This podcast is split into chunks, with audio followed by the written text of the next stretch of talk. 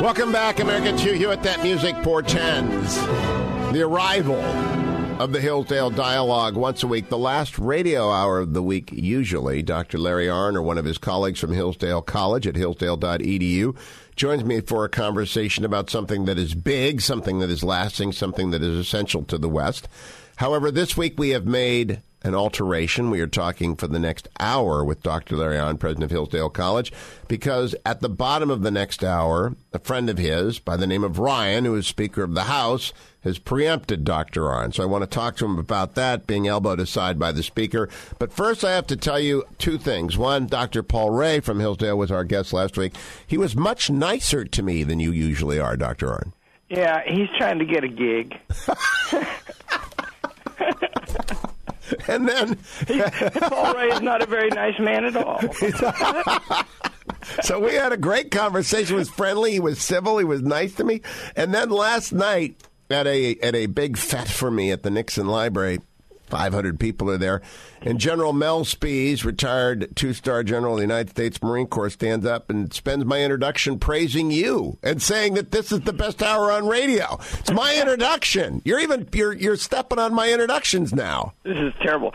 You know, uh, I uh, I get questions. You know, so I go out and talk, and you know, I I never talk to five hundred people. It's always more than that. But the first question is always, tell me about Hugh Hewitt. It's driving me crazy. Well, you and I have the same problem. Our audiences want to talk about other things. All of our dialogues are available at hugh for hillsdale dot com. I can't tell you, though, how many people tell me their favorite hour of the week is this this this hour, and now they're going to find that you've been preempted by the Speaker, which brings me to my first question, which we'll bridge to after the break. You have a friend from Wisconsin. I will call him an Article one, Section two pal. You have a friend from Arkansas. I will call him an Article two, Section two pal. And then you have a friend from Indiana. I will call him an Article two Republican. And the three of them don't agree on this bill, this American Health Care Act. So if it fails, I'm going to blame you. They're your yeah, friends. There you go. Can't get my buddies together. It, uh, it, it well, uh, so I got up this morning thinking this. Uh, I think that uh, look how hard it was for the Democrats to get the thing through in the first place. Months of trying, lost a run-up, run, lost an interim election in Massachusetts, worked every kind of maneuver, and did it at midnight on a Sunday night, having worked many weekends. And they had bigger majority in the Senate than the than the Republicans have right now. So this is bound to be hard. And Trump's in it now, and uh, spending a lot of time on it. Yes, uh, and uh, and you know, so all three of these uh, supposed friends of mine you name, they all have an interest in this coming out well, and uh, so I, and they can, you know, they have majorities in both Congresses, uh, and they can adjust it. So I don't know. What I think is I think we're going to get to watch sausage made for a couple of weeks here. David Brooks of the New York Times, estimable fellow, writes this morning, the thing probably won't pass, but even if it passes, it will probably lead to immense pain and disruption. That will discredit market-based social reform, cost the Republicans their congressional majorities, and end what's left of the Reagan-era party. I just had Ovik Roy, the smartest guy on this subject, on. He said the Medicaid devolution and capping is the single most important entitlement reform we've had in our lifetime, ten times as important as the nineteen ninety-six welfare reform. How can there be that big of a gap between David Brooks saying it's the destroyer of all that is good in Reagan and Ovik saying it is the completion of the Reagan project? Yeah, that, uh, well, first of all, hasn't David Brooks been wise in recent months and years? Well, he's gotten many things right, though. Yeah, has he? Yeah. Trump? Uh, uh, well, no, no, no. It wasn't exactly right about him. Um, so, yeah, and that's right. We are, if we turn this thing into a source of stability and independence instead of a source of dependence for basic needs on the government, that's a revolution. and a huge thing. So, it, it, it's an enormous thing. When we come back, Doctor Larry Arnn, president of Hillsdale College, and I will continue to talk about the American Health Care Act and his buddies and their disagreement, why that's actually a healthy thing. Stay tuned.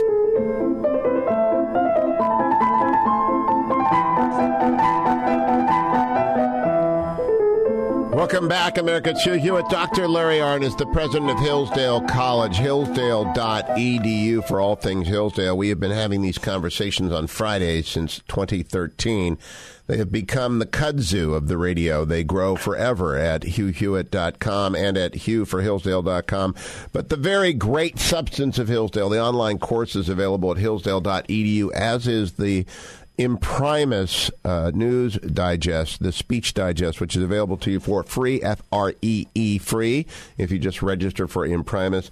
Doctor Arnn, I want to go back to your, your three friends. I remember back during the Balkans War, they convened a summit in Dayton. It was called the Dayton Accords that brought the Balkans together. So I'm thinking at Hillsdale, you could have your Article two friend, your Article one, Section two friend, and your Article one, Section three friend come together and, and hold hands in kumbaya. This is actually not a bad thing, is it, that Tom Cotton goes on Twitter yesterday and says, one, House health care bill can't pass Senate without major changes. To my friends in the House, pause, start over, get it right, don't go fast. Number two, G O P shouldn't act like Dems did in Obamacare. No excuse to release bill Monday night, start voting Wednesday with no budget estimate, exclamation point. Number three, what matters in long run is better, more affordable health care for Americans, not House leaders' arbitrary legislative calendar. What's he doing there? Uh, he's resisting. Um, so uh, the way the process works is uh, it doesn't matter in the House what the senators, Tom Cotton or anybody, says. They can do what they want to. And then when it gets to the Senate, they can do what they want to. And if they pass a bill sufficiently similar, then there's this third step. And maybe, and one hopes, they're pointing toward this step. The Senate puts in the changes that Tom Cotton is referring to and Ted Cruz is referring to and Rand Paul is con- uh, referring to, to name three people who are influential over there and talking. Well, then it goes back to conference committee. And I learned this from my great friend Tom McClintock, Cong- Congressman McClintock, and your friend too, you and uh, because he knows all about this stuff. And he said yesterday he is warming to the bill, which was a big deal, actually, if people were paying attention. He's uh, t- t- he people should visit his website when they want to know, because he's a really interesting guy. And uh, he he uh, so they take what's the same in the two bills in conference committee, and then they take whatever is required to be added, either from the two bills or not, to make a whole bill, and they do nothing else, and they pass that. So the point is, the squabbling between the two things, that's that. This is the process we know as deliberation. They should, you know, nobody's, you know, we're all Republicans here. Yeah, so what? We're going to try to pass a good bill. And and the deliberative process lets people say what they think. But then they need to bring closure to something here in the intermediate future. I'm not sure it's got to be done right now. I think the speaker is going to come on in the next hour and claim that it is, and he knows more about it than I do. Uh, if that if he's right, then that means Tom Cotton is wrong, that the that the deadline is artificial. But never mind. Sometime in the next weeks, they need to pass a bill, and everybody starts out by admitting this is not the whole bill. And the reason is this is just the bill that can pass through reconciliation. And I would stick in a word here for another subject, and that is I think Tom McClintock in the recent Imprimis, and everybody should remember he used to be an employee of mine, uh, he's a friend, Uh, in the recent Imprimis, he describes the filibuster. And the filibuster is distorted beyond recognition, and it should be restored. And if it were restored, you wouldn't need sixty votes to pass a bill. The filibuster would just guarantee everybody got to talk who had something to say. We will look. People should subscribe to Imprimis to read that. And I'm going to, during the break, send you a piece that I have in the Washington Post today about lawlessness as well, because we've gotten away from basic rule of law concepts. But I want to come back for a moment to what Senator Cotton and others are doing. I think they are negotiating the House from the perspective that the Senate really doesn't want to get a bill that requires that much work. They're trying to get a bill that requires less work to the Senate, but it seems to me that the House just needs to get a bill to the Senate because of this odd reconciliation process, which, by the way, they're not bound by under the Reed rule. They can change that. They can change any rule of the Senate. This obstructionism rule of sixty votes is much beloved by our, our friend, the leader of the Senate, but I'm not sure it's a good idea, and this goes to what Tom McClintock was talking about. A sixty-vote rule was not foreseen by the framers, uh, Larry uh, Arnn. It was not their idea to have a supermajority. It was their idea to have the Senate slow things down and to be a continuing body as opposed to an ever-elected body. That would slow it down. So we've added a, a hedge against the hedge that the framers did. I'm not sure it's a good one. To the extent that you require a supermajority, you empower minorities over majorities. And uh, and so if you happen to be uh, in the crowd that wants to change things, that's bad for you if you get a majority. And if you get a minority, you can't change them anyway. Uh, you can only stop them from being changed. So the the real meaning of this filibuster, you see, is it just points at what a legislature is for. What an executive for is to act. What a judge is for is to decide cases between parties. What legislators do is they argue around a subject until they get some agreement about what the right way to handle it is, and then they write it down and pass it as a law. It is a deliberative body, we say. They argue. Well, the filibuster rule, as Tom McClintock explains it, and he says it's very ancient. It's much older than the United States. It's this, that when there is someone, a member of the body, who is there with something pertinent to say on the subject, and, and something that contributes in the judgment of the speaker, debate continues for that long. But the idea that, you know, what they used to do is just stand up and read from the phone book, you know, for days at a time and take turns doing it, and therefore the Senate could not go on. What they do now is just go and tell the whoever it is runs the place, a parliamentarian or somebody, and the debate, everything just stops. And, and and so the, the question is, the Constitution commits to each house explicitly the control of their own rules. The Senate has adopted a rule that is contra the traditional filibuster, as Congressman McClintock puts out, but it is no doubt constitutional what they do. We have to persuade them to change that rule, yeah, because it's a bad rule. And it, it's a bad rule for a lot of reasons. It's a bad rule because it's a bad idea, right? You don't... Uh, the check on the legislative powers in the Constitution of the United States includes several. One of them is there are two houses, so you got to get it. You got to do everything twice. You got to deal with Tom Cotton saying, "I don't like what the House is doing," and that matters, right?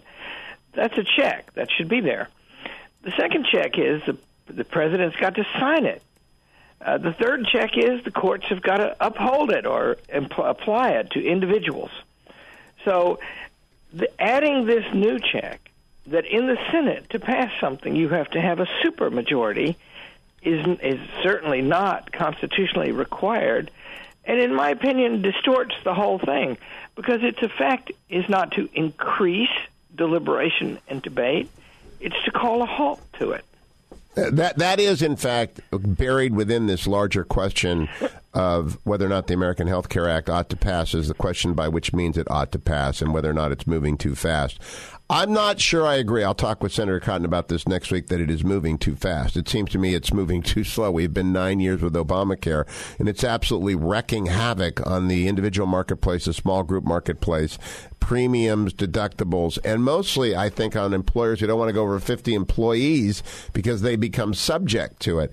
Um, what do you make about the argument that Senator Cotton advances that this is all too fast and we're acting like Democrats? Uh, you know, I uh, so Uh, you're asking me which of my three do I side with? No. And no. The answer is the ones that says X and the one that says not X and the one that says never X. I think they're all right. They're all right. You got to eat with all of them. They all have to come to Hillsdale. Let's talk about your friend in Article two land, who is very close to the Article two land's number number one guy. The number one guy is is in is. active. He's on the field of play. He's doing something that President Obama never did. They criticized him for eight years from being distant from the Congress. President Trump had a score of members down for pizza and bowling last night, if you can imagine it. What do you make of this? It's awesome. It, uh, you know, I, I'm not, uh, I'm not, I like Donald Trump. I mean, as he's going so far, I, wowie. And uh, that's his way, isn't it? I have a description of uh, various people who went up there to interview in the Trump Tower, and the atmosphere described in the paper this morning is like that was. A lot of people in a room, comfortable with each other, not very much worried about each other, what each other overhears, talking away. And then when Trump decided that he was going to take the various parties that I have this account from into a different room, then him and a couple of people and Trump would go to the different room, and then they'd have a really great conversation of give and take. Well, this is the way free people govern each other, right? They have a long talk, and they think about it, and they and you find out in the course of it what will you agree to, and and that is, politics is just like learning; it's iterative, right? What you're going to say next depends upon what the other guy just said. And so that's going on, and that's and I bet you Donald Trump is really good at that, and I'm glad it's going on. And when we come back, we'll talk about that. If you did you like the movie Lincoln by Spielberg? Did, yeah. Uh, it just it, it showed in detail how legislating is not the same as conducting a war. It's actually about that conversation with any number of people over any number of days. Yeah, that's it. And Lincoln was very forceful. The movie is uh, it's uh, partial. Because it's from that good book by Doris Kearns Goodwin, who, who is, you know, a capable woman, very much. But, it, of course, it's just one part of a really big story. Right, but it does, and, for a couple of hours, take you close yeah. to what it must have been like to be with the great man. I'll be right yeah, back. Get that thing through. Yeah, I'll be right back with Doctor Larry Arnn of Hillsdale College. Don't go anywhere, America, uh, except to hillsdale dot e d u, Hugh for hillsdale dot com. I'll be right back with Doctor Larry Arnn of Hillsdale College. Don't go anywhere except right here, and maybe over to hugh hewitt dot com while you're there. Order Relief Factor and then stop at the Food for the Poor banner and make a contribution. It is, after all, Lent. Stay with us. We'll be right back. There's lots more ahead, including the Speaker of the House of Representatives. Next hour will be joining me talking about the American Health Care Act. Stay with us.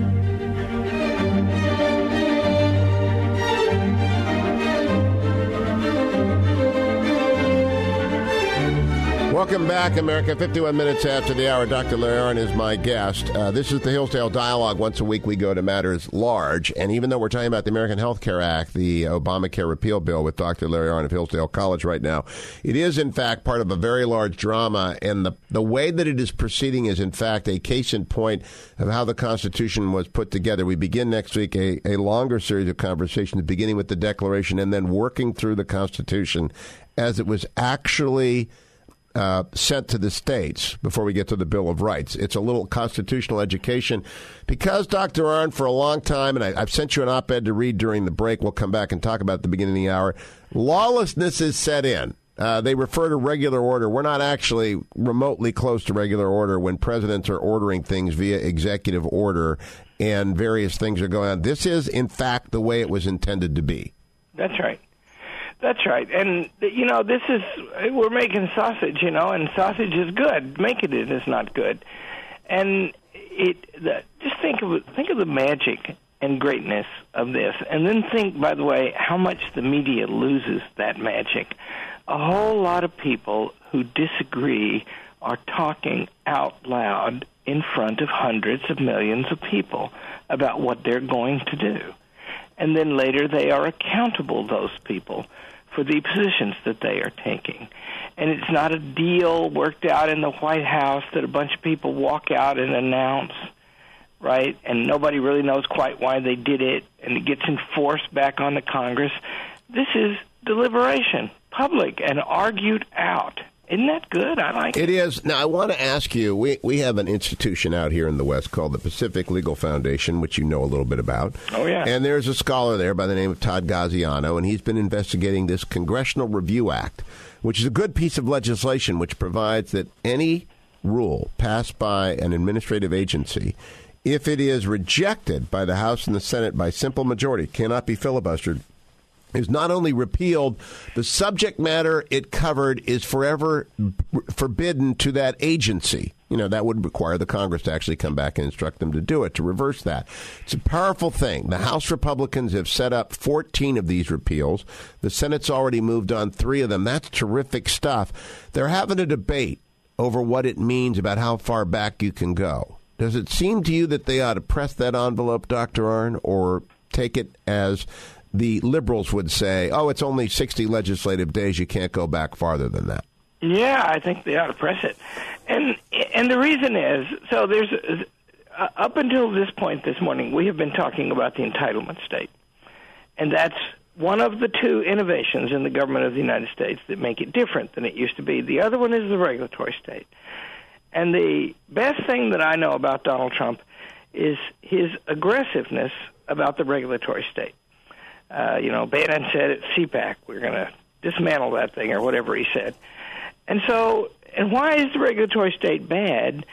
It's because it permits, it unleashes avalanches of, of uh, legislation, and nobody knows where they come from, and elected people have little control over it. And so Trump has been strong about that. And he, in fact, it's been his plan to attack on that and to leave the entitlements alone, excepting this one thing, Obamacare. And the political calculation in that makes sense to me. I, I believe that Paul Ryan is right, that ultimately the entitlement state has got to be reformed so it doesn't drive us bankrupt and so it really does provide security for people. But Trump, Trump is right, too, and that is people don't trust Washington.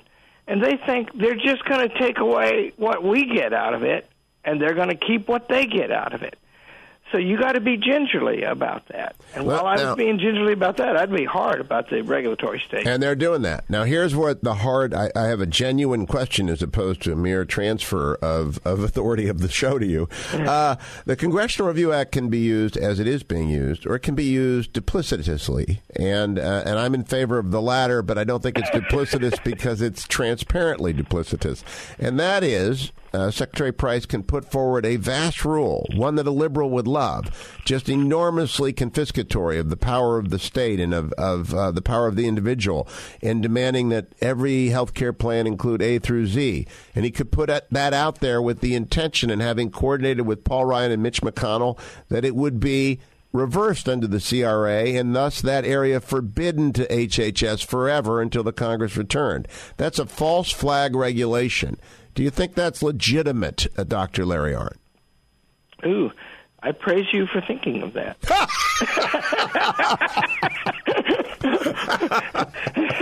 it, it is kind of wicked, isn't it? It is. It is very wicked, and I wonder if it's duplicitous, but it's transparently duplicitous. Yeah, there you go. There you go.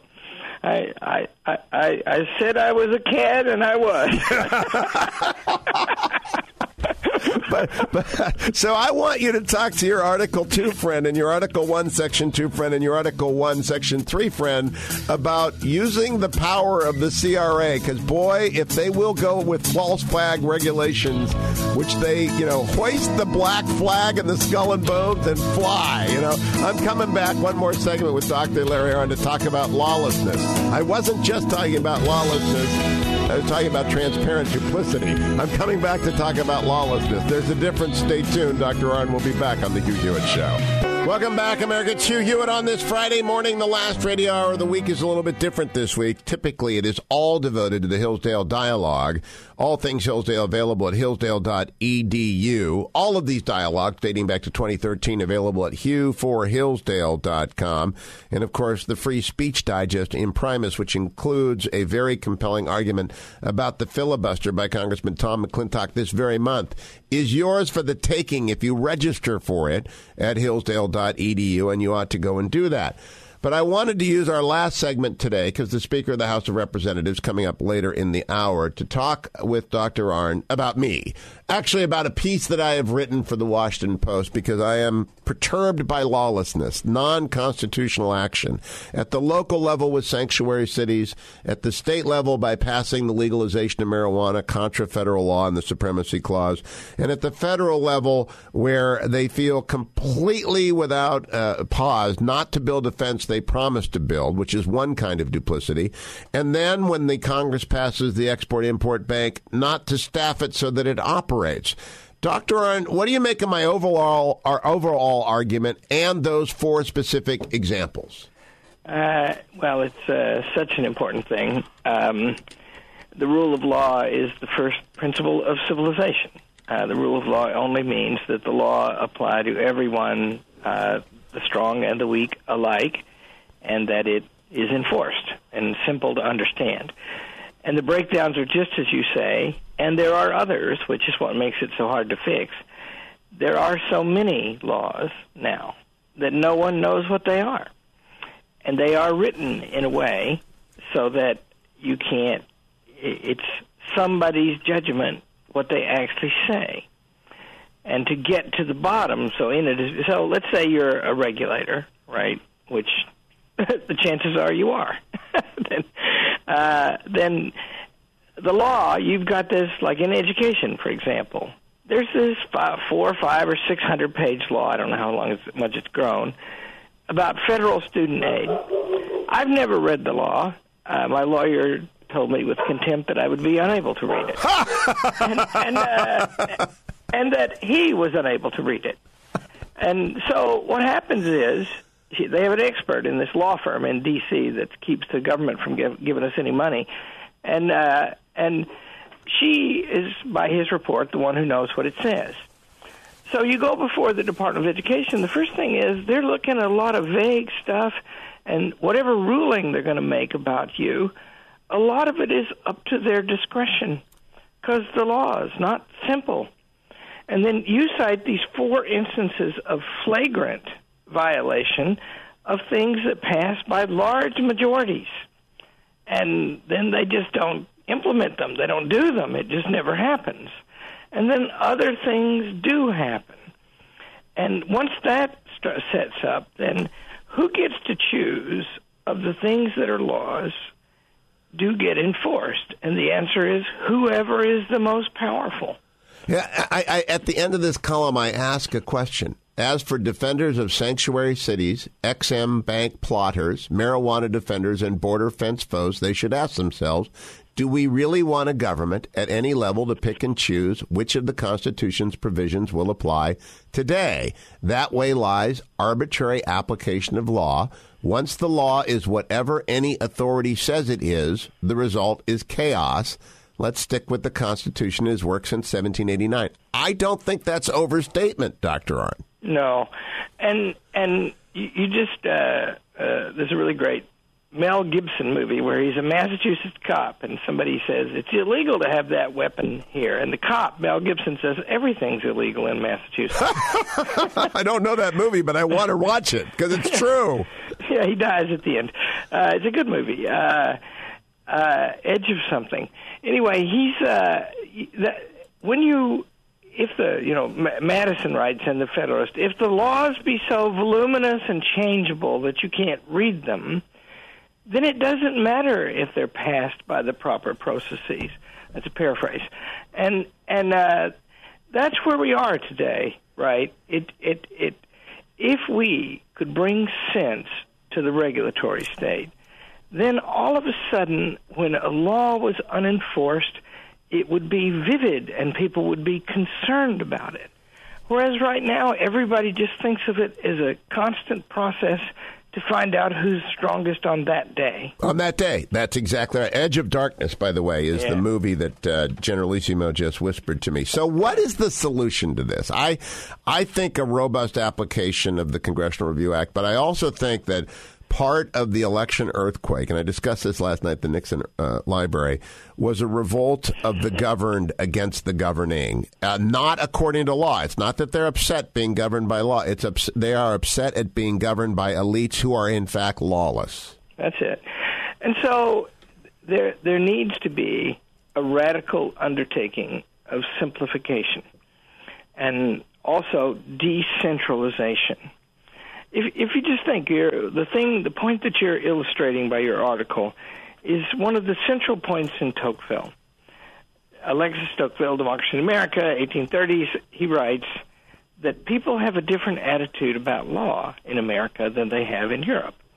In Europe, if uh, if a citizen sees a public official, he thinks of that as some force that might push him around. In America, He th- they they walk up to him and think of him as a right, and they get to tell him what to do. And then it follows, he says. It's one of the most beautiful paragraphs in all of that great book. He says that it would never occur to the citizen to apply to the government about a public need. The, uh, the, every citizen who thinks of something uh, forms a committee, appoints himself head of it, and gets to work on it. Yep. And through this means, Americans get to practice governing themselves and each other. Yep. Now, this way, these laws that you describe in your article, I mean, what does it mean that it takes a specialized eight hundred dollars an hour lawyer to read them, and in the case of a litigation, there'll be fifteen of them working on the thing? And that means the ordinary person can't know what the law is. Doesn't stand a chance against a regulator either. That's right. And, you, you know, people trying to trying to run a business, people trying to raise a family, people around, trying to run a college, they don't get a chance to live in a domain for which they are responsible. Or if you look out at the vast cities of America when they were very young and growing, nobody requested permission to build anything. Yeah. They built it subject to the common law of nuisance. You could not bring the nuisance to somebody. If you did, they you owed them money. If you put a pig farm next to a house and you destroyed the occupancy, the law of nuisance would control that. Now you have to, at the very beginning, since nineteen twenty-three, City of Euclid, you've had to apply to the government for the right to use your land. It was really the, the first break with the idea of freedom. I hesitate to bring it up, but Central Hall at Hillsdale College probably does not have a building permit. Don't bring that. Strike the tape. Strike the tape. It probably doesn't. And and I don't know that, that um, you're in compliance with everything they want you to be in compliance with, but regulators dare not go there. What a great story that would make. You could probably raise twenty-five million dollars off of that. But I, I it is a problem. People don't understand how much we have, we've gone from the Tocquevillian idea of do it yourself, doggone it, and the government has no business in it. And, you know, if if you just look at the political battle right now, the battle among the people that we've been talking about this morning is one kind of thing and an old kind of thing, right? It's the way the government works. But there's another battle, and that is, shall we be governed by an entire class of people whose numbers are ultimately in the millions, if you include the states, who make rules that the rest of us have to live under and don't understand? And Trump is proposing to cut that back. And they are acting, in my opinion, as a as a organized class to resist that. And in, in that in that conflict, there's a lot of people watching that mainstream media. I keep telling people this. Donald Trump has ninety percent approval among Republicans who are generally were not that supportive during the election because they are they're focused on the signal, not the noise. He generates a lot of noise. Last minute to you, Larry Arnn. The noise is not what's important here. It's the signal. Seems to me that there's a direction in the man, and I'm glad to see it. Oh, that's that's another phrase I will write down. You know, I, I I begrudge you this occasional glimpse of, you know, you caused me to include the entire Homestead Act in my most recent book just to prove to people it was only four pages long. Bravo. Settled the West in four pages. Bravo. I know. It's just it's remarkable. Doctor Larry Arnn, president of Hillsdale College, thank you, my friend. Stay tuned. Your friend from Wisconsin coming up shortly. Uh, Speaker of the House of Representatives, Paul Ryan. We await his arrival. Doctor Larry Arnn of Hillsdale College, our good friend. All Hillsdale at hillsdale dot e d u. All of the Hillsdale Dialogues collected at Hugh for hillsdale dot com. Go and binge listen. You'll be better for it. Stay tuned.